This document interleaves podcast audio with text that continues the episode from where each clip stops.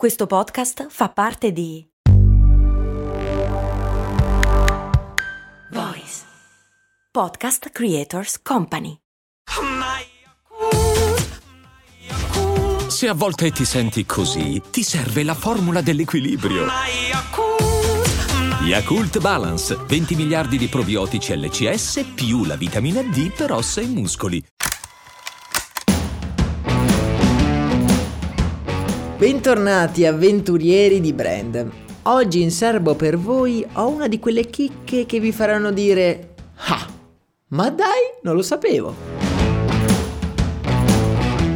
Il centro commerciale, sappiamo tutti che cos'è, non è vero? Un edificio che nasconde però un'origine insolita, il luogo della perdizione capitalistica.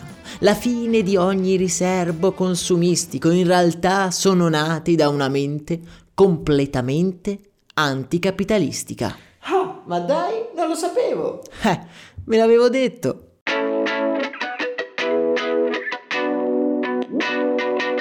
Oggi andiamo a scoprire la nascita non solo di un edificio adibito allo shopping, ma anche di una concezione di acquisto completamente nuova. In realtà, se dovessimo trovare l'origine del luogo specifico adibito alla compravendita, dovremmo tornare indietro nel tempo di 3000 anni e trasferirci nelle agorà dell'antica Grecia classica piazza dove si riunivano i mercanti. Non è infatti un mistero che i mercati siano dei luoghi che accompagnano da millenni ormai la storia dell'uomo ma quello che a noi interessa sono i moderni centri commerciali che nascono negli anni 50 negli Stati Uniti. Quelle strutture costruite appositamente per contenere negozi fisici e per massimizzare gli acquisti degli avventori. Queste strutture sono state create da un architetto urbanista di nome Victor Gruen, architetto viennese, ebreo e socialista, costretto a lasciare l'Austria dopo l'annessione al Reich del 1938.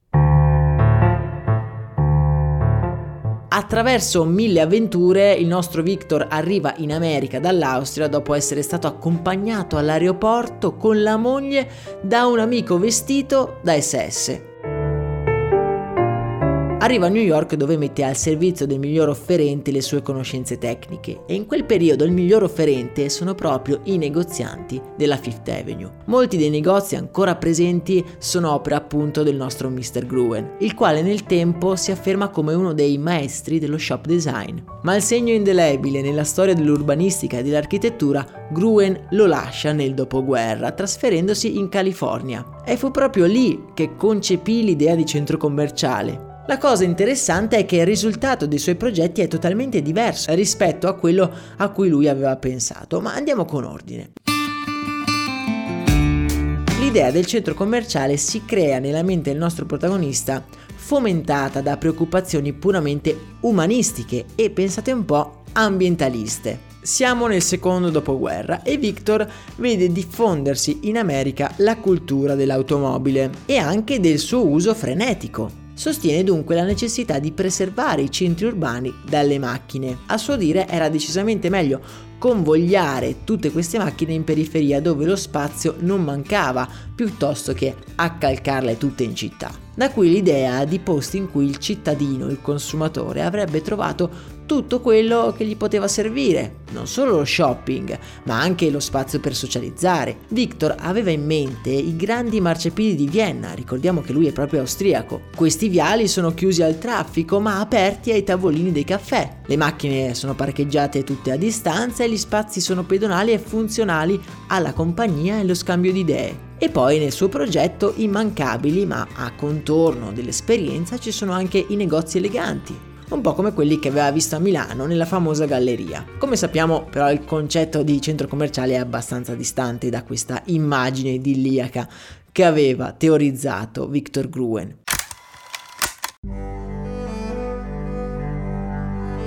Quello di Victor infatti era un tentativo socialista di costruire uno stile di vita urbano. Invece creò il simbolo del capitalismo suburbano statunitense. L'idea del nostro protagonista era quella di esportare la cosiddetta joie de vivre europea in cui la gente parla di filosofia e di arte nei caffè, anche nelle periferie statunitensi. Una cosa però purtroppo per come gli americani vivono questo tipo di cose culturalmente impossibile e non c'è da stupirsi se nel grande progetto di riqualificazione urbanistica la parte più di successo furono appunto, anzi quasi esclusivamente, i negozi. In realtà i centri commerciali in America hanno raggiunto il loro picco di sviluppo solo negli anni 90 e poi è iniziata una repentina discesa. Proprio recentemente infatti una catena storica di grandi magazzini come JC Penney che ha oltre 800 negozi sparsi in tutta America è stata costretta alla bancarotta. Oltretutto, all'interno del centro commerciale la nostra psiche si trasforma e il sentimento comune è molto lontano dal piacevole ozio dei caffè viennesi. L'effetto che hanno i centri commerciali sul nostro cervello quell'intontimento generale che ci porta ad avere la sensazione o di voler scappare più velocemente possibile o di sfogarci in uno shopping sfrenato ha un nome. E indovinate un po' come si chiama? Si chiama l'effetto Victor Gruen. Già proprio come il nostro protagonista. La psicologia lo descrive così, effetto Gruen, una distorsione della capacità psicosensoriale e logico-temporale. È questo particolare fenomeno che ci spinge a prendere decisioni di pancia, come ad esempio fare una spesa senza pensarci troppo.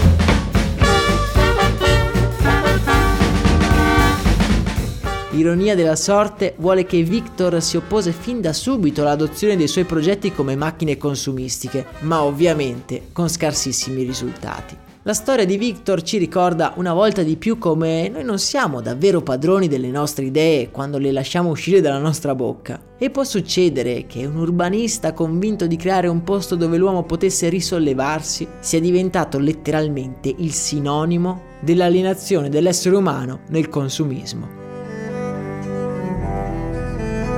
Nella speranza che questa storia vi sia piaciuta, io vi do appuntamento domani con una nuova curiosità dal nostro magico mondo. Vi ricordo che Brandy va in onda ogni giorno anche grazie ai mitici sostenitori del podcast. Il link per sostenerci lo trovate in descrizione. Per oggi intanto è davvero tutto, noi ci sentiamo domani. Un abbraccio da Max Corona.